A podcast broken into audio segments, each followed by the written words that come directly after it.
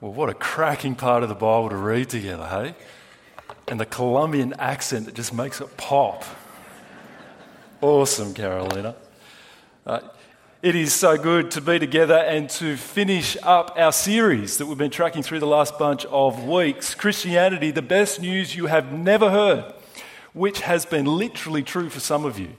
Uh, some have come along brand new to Jesus, the Bible. This is all brand spanking new. For others, maybe you've heard of it, but this has been a chance to get clearer on what it is actually saying and what it means. For others of you, you've heard it, but it's been a long time. You've walked away from it, you've come back and wanting to press in more. It is so exciting to have so many people here for those reasons, along with a whole bunch of you who have heard this news, who, who love this news and never tire of hearing it.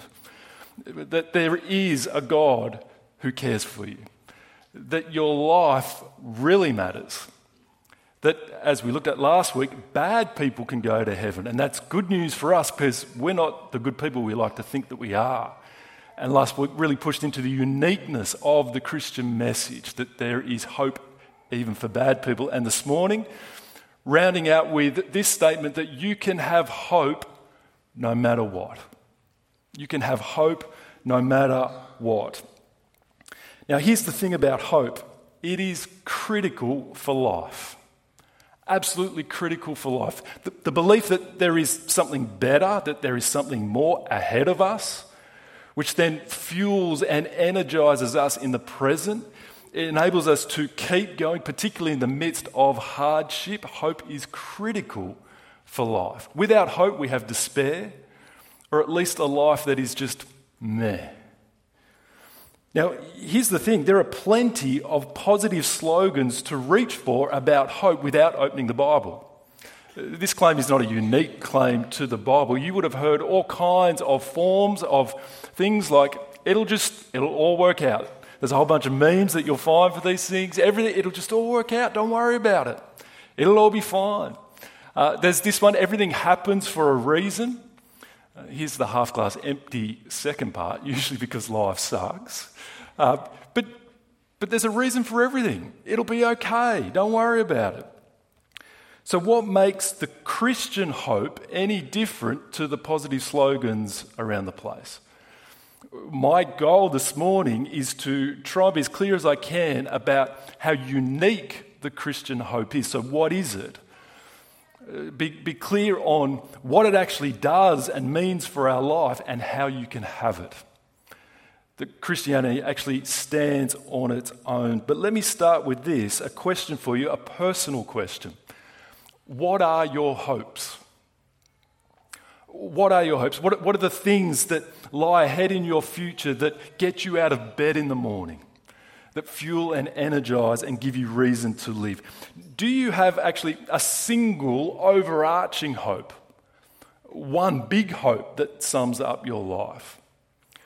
Or do you have what I observe around the community as I look and as I talk with people, instead, actually, a whole bunch of smaller hopes? Smaller hopes that include our weekends. Ah, Friday Arvo's here. Uh, the lifestyle, the leisure that the weekend brings. I was chatting next to a dad on the sporting field last week, and he was just hanging out for that round of golf that he was about to go do, whack a little white ball around a park. Oh, it's here. our smaller hopes and more expensive smaller hopes include our homes. Uh, to own one for ourselves, to beautify it, to renovate it. Our smaller hopes of our holidays, the countdown how much longer until I get away? Doesn't matter what, camping, whether it's cruising, whether it's overseas. Um, some of you actually, the hope is so much smaller that you, particularly, I look up there with little ones, your hope is just a full night's sleep. Oh, that would be amazing. Or maybe if you're at the other end, a night's sleep with only one interruption to go to the toilet, that'd be a great night. We end up just kind of breaking life down into much smaller hopes. Why? Because we hope they're achievable. Now, there's nothing wrong in and of those hopes necessarily, but here's my, um, my statement. Uh, I don't know if it resonates with your life, that these smaller hopes that we, we have for our lives cannot meet the deepest longings of our heart. This is my contention. Uh, we have all these things, but, but they just they don't actually deliver. The longer we live, we more, the more we find that they disappoint. Here's where Christianity and the message of Jesus enters and lifts our gaze to offer a hope that is the biggest, most glorious hope that you can have. A hope that is so big and so glorious that it is secure. You can depend on it no matter what is happening in the circumstances of your life. It is solid, it is secure. And this is what makes it unique it gives reasons for why you can hold to this hope. It actually holds out evidences. And so I could have taken us to any number parts of the Bible to, to unpack the hope of the Christian message, but I've taken us to one of the chapters that is just dripping with hope. It is an amazing part of the Bible written by a man named the Apostle Paul, who hadn't always been a follower of Christ but came to know the hope of Christ. And so the claim of the Bible is that God has actually spoken to us through human authors such as Paul. So that we look at a part of the Bible which is actually God addressing us through him. And I'll pick up something of his human experiences with it as we go. But here's my plan it's a simple plan to take us in three steps through what is the Christian hope, how does it work, and how can you have it. Okay? Let's do that. Firstly, what is the Christian hope according to this part of the Bible? It's there, verse 28. We know that in all things, God works for the good of those who love Him who have been called according to his purpose. This is a promise that God is giving through this writer. Do you notice it's a promise of good for a person's life? A promise of good, the hope of good, which raises the question well, what is that good? What is the good life? Now, if you got around and asked five coasties that question, you'll probably get five different answers about what the good life looks like, what their hope is. But notice that last part of the sentence, it introduces God's purpose, who've been called according to his. That's God's purpose. Have you ever considered that God's purpose for your life, the big hope that he offers, is different to what you have for your life? Have you stopped to ask that question? Is God's purpose, is God's hope the same as what I am living with? This is a really important question to ask. It's one that I was helped to ask in my 20s um, when I had realised that the great hope that I had grown up, which was playing uh, for Australia in the Australian cricket team, I'd realized that that hope had passed me, and so I had a new hope. It was the new hope of being a rock star. I'd jumped into the music industry. I'm playing in a band. I have this big dream, these big ambitions. And when my band reached the heights of playing for an under 12s netball presentation, I figured that hope's probably not going to work out either. So I jumped into working in the music industry with rock stars. That's how I'll do it. I'll, I'll work in studios and produce music with rock stars. And, and when I found myself teaching music to a bunch of high school dropouts in TAFE out the back of Ourimbah, I kind of thought, yeah, that hope isn't working out either. Uh, it was about this time that I got engaged to be married to Brie and I'm trying to make the music industry work. I'm trying to support my habit of music at TAFE. And it's at this point that my future mother in law starts putting proper job opportunities in front of me. hey, Jez, you want to marry my daughter? Go get a proper job. Um, which I'm super thankful for, Carol, if she picks up on this. And so I went and got myself a proper job because I had a new hope now. All these other hopes weren't working out. It was to be a family man. Uh, I was going to have that Aussie dream. I was going to have my own family. I was going to have my own home. I was going to provide for them. That was now my big hope, my big purpose. And it was around this time, it's about 16, 17 years ago, that someone invited me to come along to this church. Maybe you've been invited by someone. And I was helped to ask that question hey, Jez, what's God's purpose for your life? What's God's hope for your life? Is it possible that it's not being a famous sports person, rock star, family man. And I was helped to see that actually God wasn't just interested in supporting and cheering on my own purposes and hopes, that He had a very particular one for me, for you. And it's there, verse 29. For those God foreknew, He also predestined to be conformed to the image of His Son, that He might be the firstborn among many brothers and sisters. Here was God's big purpose for me. It had nothing to do with what I did for a job. It had nothing to do with my relationship status. It had nothing to do with my success. And it had everything to do with being changed. Do you see that? To be conformed to the image of his son, that's Jesus. I realized that God's big purpose, his hope for me, was that I would be changed, made more and more like Jesus. Now, you might hear that, and if you're very new to this stuff, I, I get this, you might go, uh, why would I care that that's the big hope for my life? What, what's the big deal there? I get that. It's a little bit like being told about this delicious frozen white stuff called ice cream, having never tasted it. It's only until you put it in your mouth that you go, oh, wow, I see what you're talking about. It's the same with Jesus. And so if you are new, we would just urge you to come and meet him. How do you do that? By opening the pages of this document where we find a man like no other. I dare you. You will never come across any other man, woman, human being like this Jesus.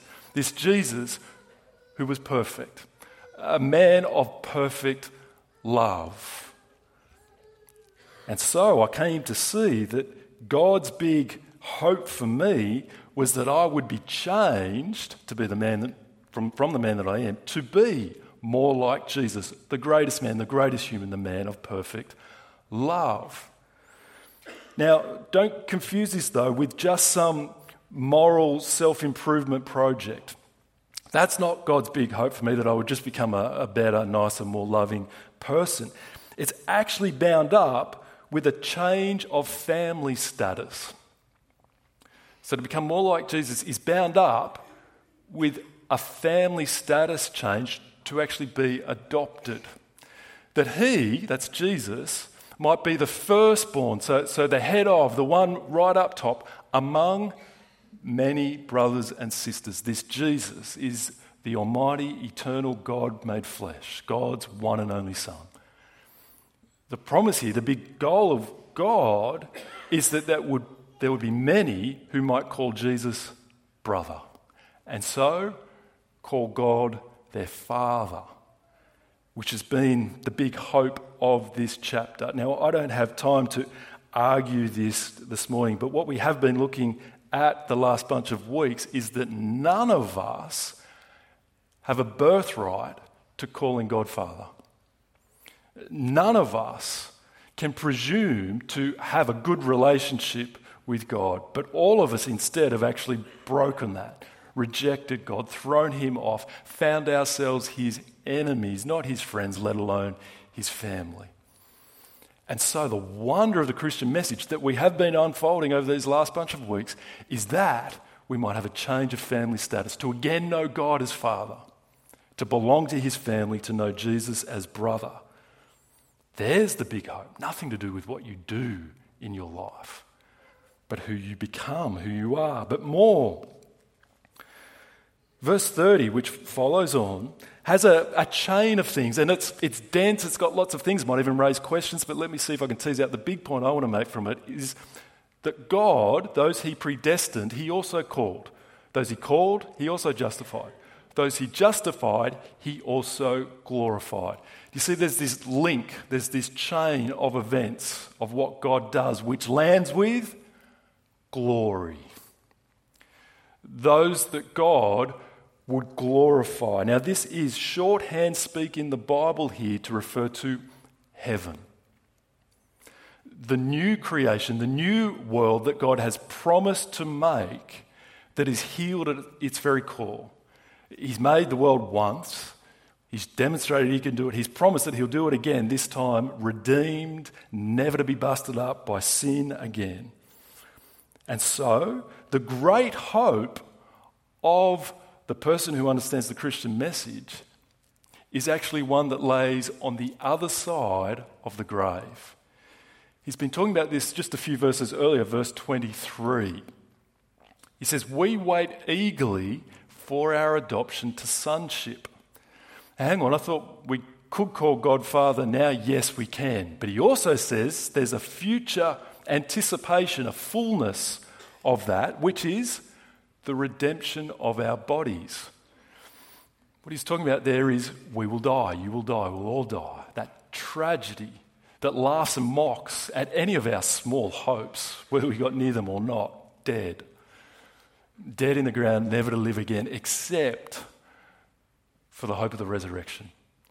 That in Jesus, God raised him to life as the firstborn among many brothers and sisters who would look to him. So the hope here is that we won't stay dead. That you too, we too might know a resurrection hope, a life beyond. But notice what he goes on to say For in this hope we were saved. But hope that is seen is no hope at all. Who hopes for what they already have? Do you see it? It remains ahead. But if we hope for what we do not yet have, we wait for it patiently. This takes us to something critical about what the Christian hope is it is otherworldly. It is not found fully and finally in this life, in this world, that is banged up and busted by sin, but rather remains on the other side of the grave, most likely for us, unless the Lord Jesus returns, which he will, to bring in this whole new creation, the fullness of our hope. The Christian hope is to be resurrected from the dead. And when you come face to face with death, either for yourself, among a loved one, this surely is what puts our puny hopes into a puny perspective. That death is the great enemy to be defeated. And the Christian message says it has been, it's been conquered that everything that is dark will be overcome in the Lord Jesus.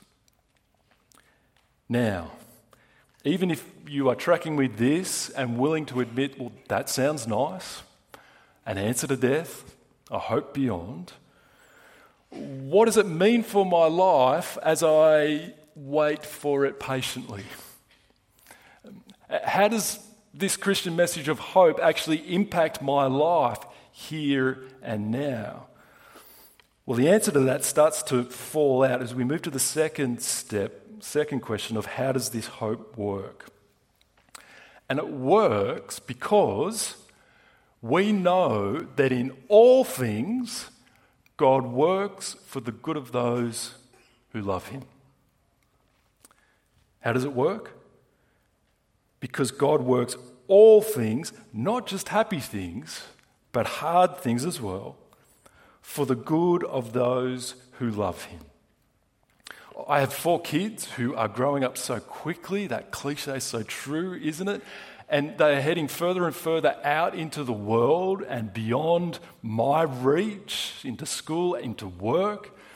And I am now increasingly aware of my inability to, to control things in a way for their good, to, to work things for their good particularly the choices that they make. Anyone relate to that? it's quite a, quite a daunting thing as you go, I, I can't do this. I don't control them. I don't control the things around them. I long for all things to work for their good, but I can't control them. For this promise to be true means something must be true about God, and that is that He rules over every dimension of life.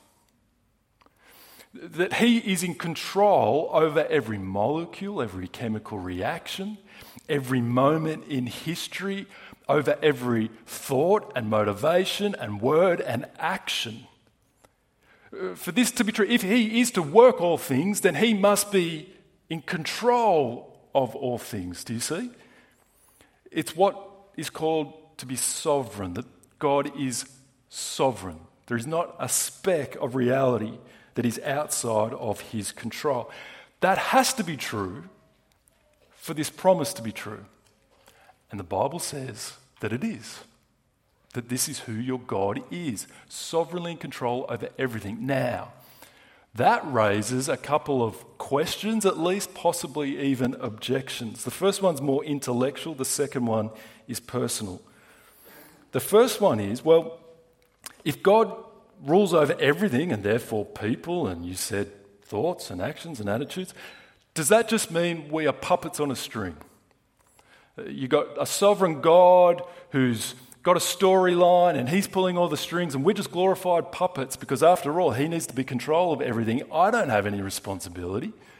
We're just puppets.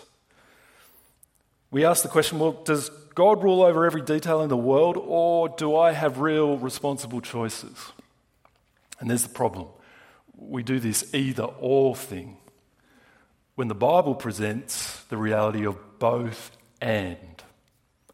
That God is in control of everything, and you and I make real, responsible choices that we'll be held accountable for. And we go, but that's not possible. We protest, going, I, can't do that. And that's the point. No, you can't. Because you're not qualified for this job. You're not God. I'm not God. We, we so often get God wrong as we try and imagine him as just a bigger, better version of ourselves. What the Bible is doing, though, is saying, This is your God. God making himself known, that he wouldn't otherwise be known unless he did that. And this God says, I am absolutely sovereign, and you are responsible. The second question or objection, a more personal one that falls out with, okay, well, if God is in control of the world and every little bit of it, why is it so messed up? Seems to be doing a pretty bad job of it, if you ask me, goes the objection. Now, Here's where the Bible is like no other. And many of you know this, and it's just so liberating because the Bible doesn't try and pretend that it's not as bad as it is. It, it liberates us to, to look at the world, to look at our lives, and call out evil for evil suffering for suffering, pain for what it is, horrible, hard. In fact, the, the Bible even gives voice to, to even um, protest. Um, God honouring protest about the pain in the world, um, questions, how come, Lord? How, the Bible doesn't minimise suffering in the world. So when the promise that we're looking at says God works all things for good, doesn't mean that everything in your life, in and of itself, is necessarily good. Unemployment is not good. Uh, mental illness is not good. Cancer is not good. Relational breakdown is not good.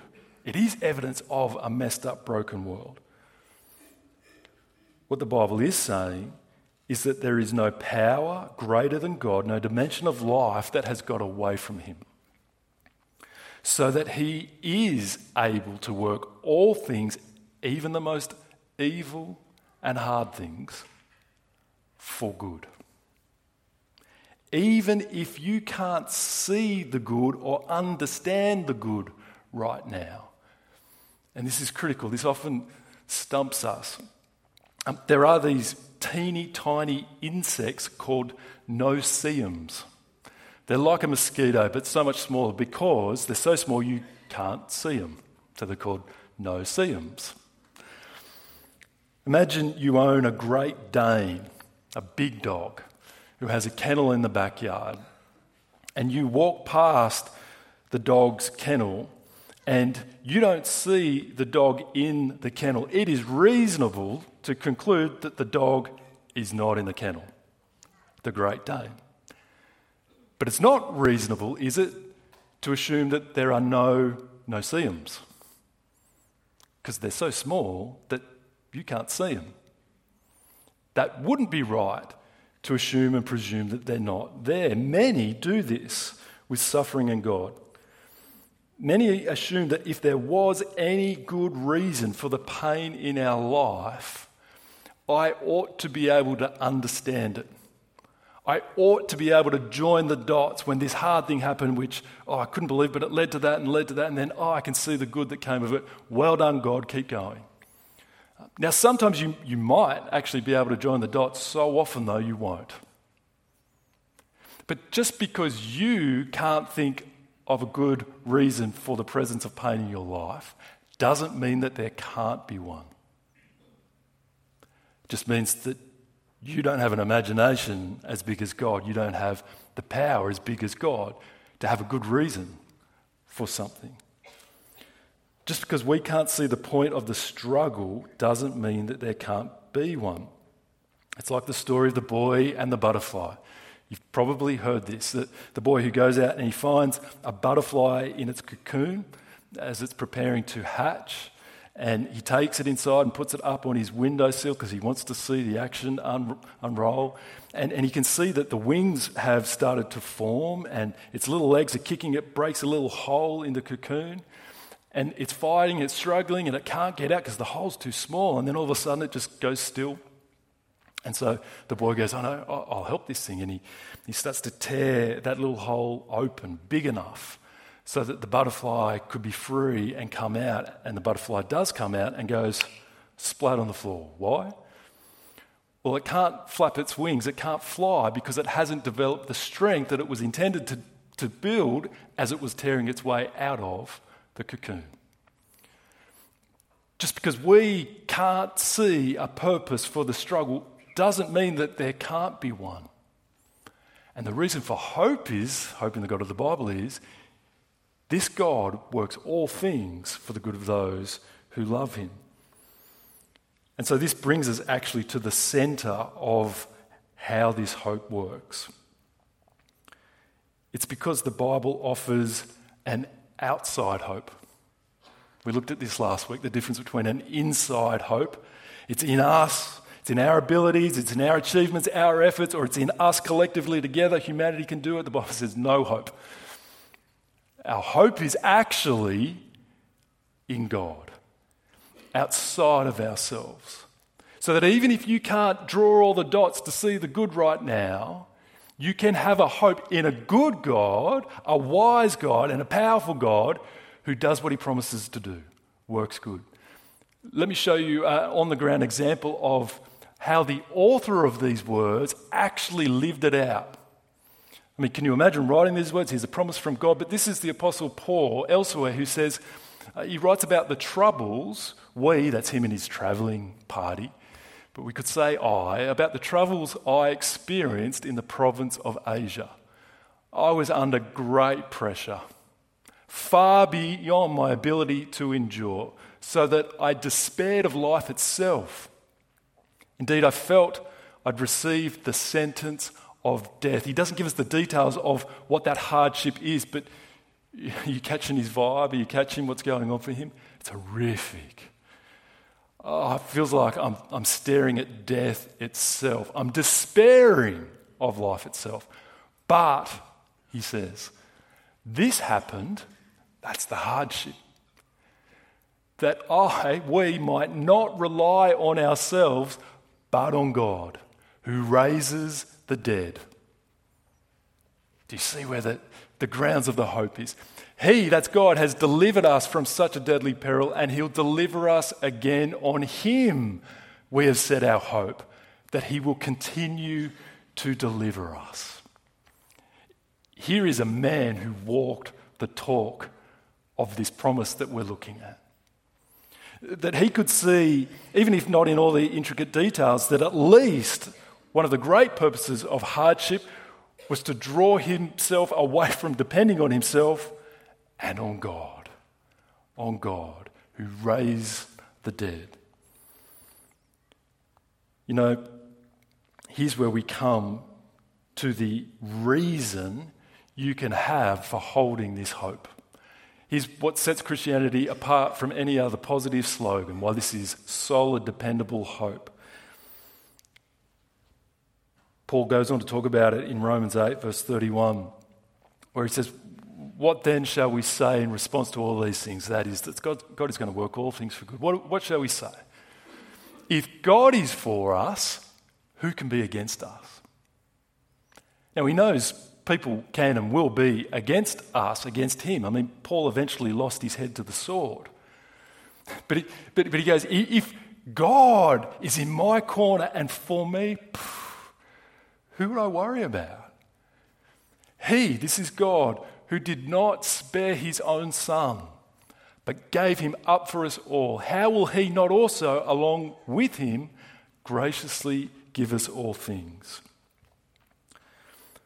The natural way that we tend to think about God's love, does God love me, is we look at our life, and if it's going well, if I'm achieving my small hopes, God loves me. If it's not going well and hardship is here and my hopes are disappointed, He loves me not. Oh, but things are then going better again. He, he must love me, He has to be for me again. Oh. We, we tend to read God's love for us off our circumstances, and the Bible would say that is a huge mistake. And instead, points us to an objective, historical event as a demonstration of God's love for us in the death and resurrection of Jesus. It's what it's talking there about God not sparing his own son, but giving him up for us. And again, the staggering thing of who he did that for, not for his friends, not for good people, but for his enemies, for bad people, for those who had wronged him. God gave up his precious son for that lot. That Jesus willingly would pay the debt that we owe by his death. Now, even when you look at this historical event that the Bible points you to as a demonstration of God's love, you can actually see here the supreme example of God working all things, even the most evil things, for good. Because you, you, read the gospel accounts, and again, you'll be struck by man. I, I, I put it to you perfect man, sinless man, innocent man, amazing man, the only man not to have sinned, and yet he finds himself condemned or kicked down the road by six kangaroo courts on the eve of his death.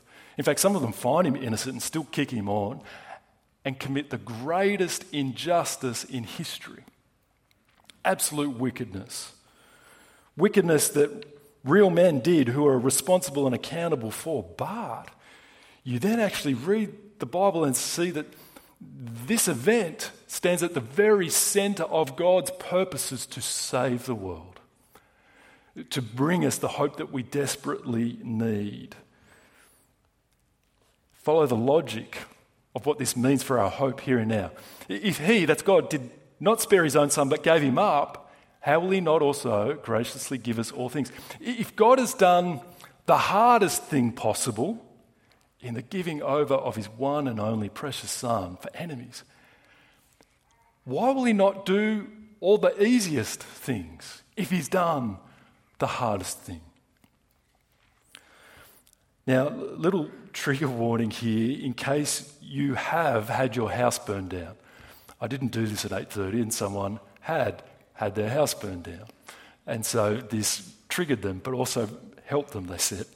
Um, imagine your house burns down. Some people don't have to, and they talk about how horrific it is. But your house is on fire, it's consumed with flames, it's your family is in there. And you get out, you get as many of the kids out, but there's one kid who has been left behind, you can't get in. It's just an inferno. And your son is left in the burning house. The fire brigade roll up and they start hosing the thing, and, and you just desperately say, My son, my son. And this fireman charges into the house, into the flames, into the smoke, up to the child, grabs them, gets them out of certain death, saves their life. Um, family restored, alive, lost everything but have each other. Wow. A couple of months later, the family's starting to rebuild their life, and it's this boy's birthday. And he wants to throw a birthday party. But he's a very anxious kid. He's very worried about rejection. So he, he only wants to invite a small group of people, you know, friends that he's sure will say yes so he doesn't feel rejected. I don't know if you've experienced this in your homes. And he really wants to invite the fireman to his birthday party, but he's really worried the fireman will say no, reject him, not want to come to his party.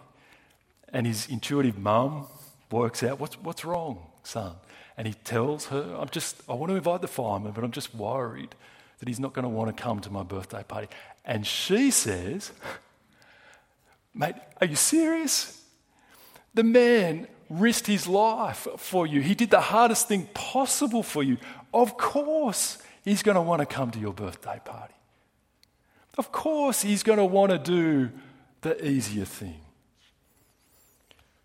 Friends, here is the reason the Christian hope stands apart from any other. Because our God is the one that we have hope in who has done for us the hardest thing possible the giving up of his Son for us.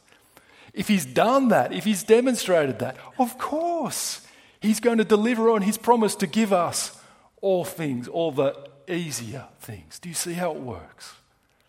The cross, Jesus' resurrection, victory over death, is the center point that we can turn to as evidence that this hope is real and solid and actually works in our life. So, thirdly and finally, how can you have this hope? Very briefly, we've read over it a number of times now, but let me underline it. We know that in all things, God works for the good of those who love Him. Those who love Him, who have been called according to His purpose. This hope is not a universal hope. For any and every person, no matter what they believe, how they've lived, what religion they've followed, it'll all be okay. God will just work all things for everyone.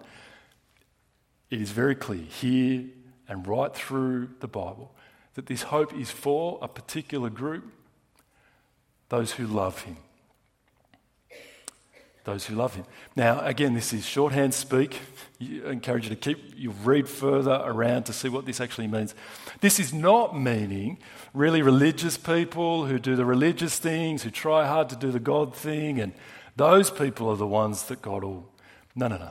This is shorthand for the people who have come to know the love of God in the giving of his Son.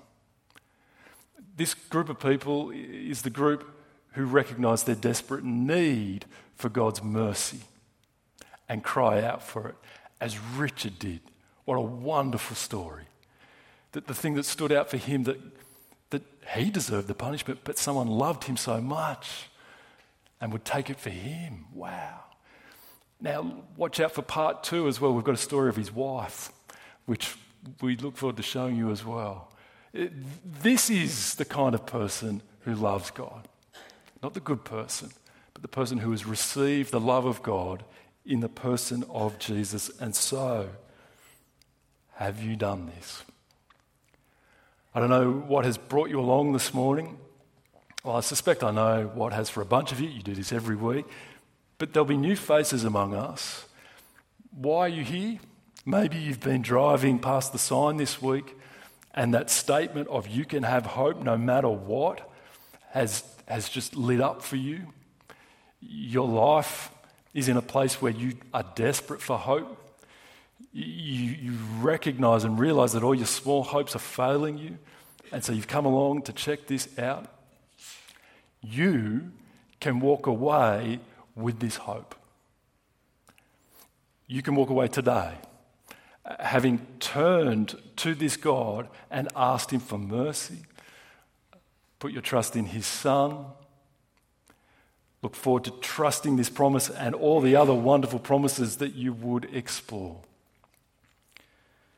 Over the years, as people have come along to check these things out, I've made an observation that often, not always, but often, it's because there has been something hard and horrible happen in their life.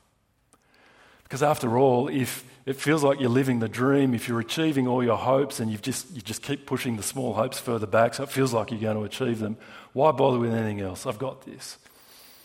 Often, not always, it's when, oh, the reality of the brokenness of this world really strikes and the hopes are shown for what they really are, that people will often come, maybe as you have today, here like Richard did, like his wife Tess did. Hear this wonderful message. Did you hear what he said? Best choice I ever made. He's got a whole lot of hard stuff in his life, and he's now able to reflect. Even now, he can see how it brought him to the greatest good, the biggest hope. No matter who you are or what is going for you, God offers this to you today. You heard language of predestined and called. What does all that mean? It means someone who has responded to the invitation of God that you're hearing this morning to receive it, to know this hope. I'm going to pause now and actually give us all an opportunity to reflect. Maybe for you, you've been hearing about this the last bunch of weeks or just this morning, and you want this hope. Take this time before God to ask for it, just quietly in your heart. Maybe you are wanting to explore it further. Not convinced yet, that's fine. Whip out your phone, I give you permission. Sign up to the Life series you've heard us talk about. Kicks off Tuesday or in a few Wednesdays' time to, to push and prod the evidences for this some more. Or maybe you do know this hope. Let this be an opportunity to reflect on how that promise is true for you now in any and every circumstance. But let me give us all a moment to reflect as the band will then come up and lead us in a final song, which again is a reflection on all that we've heard. Take a moment now.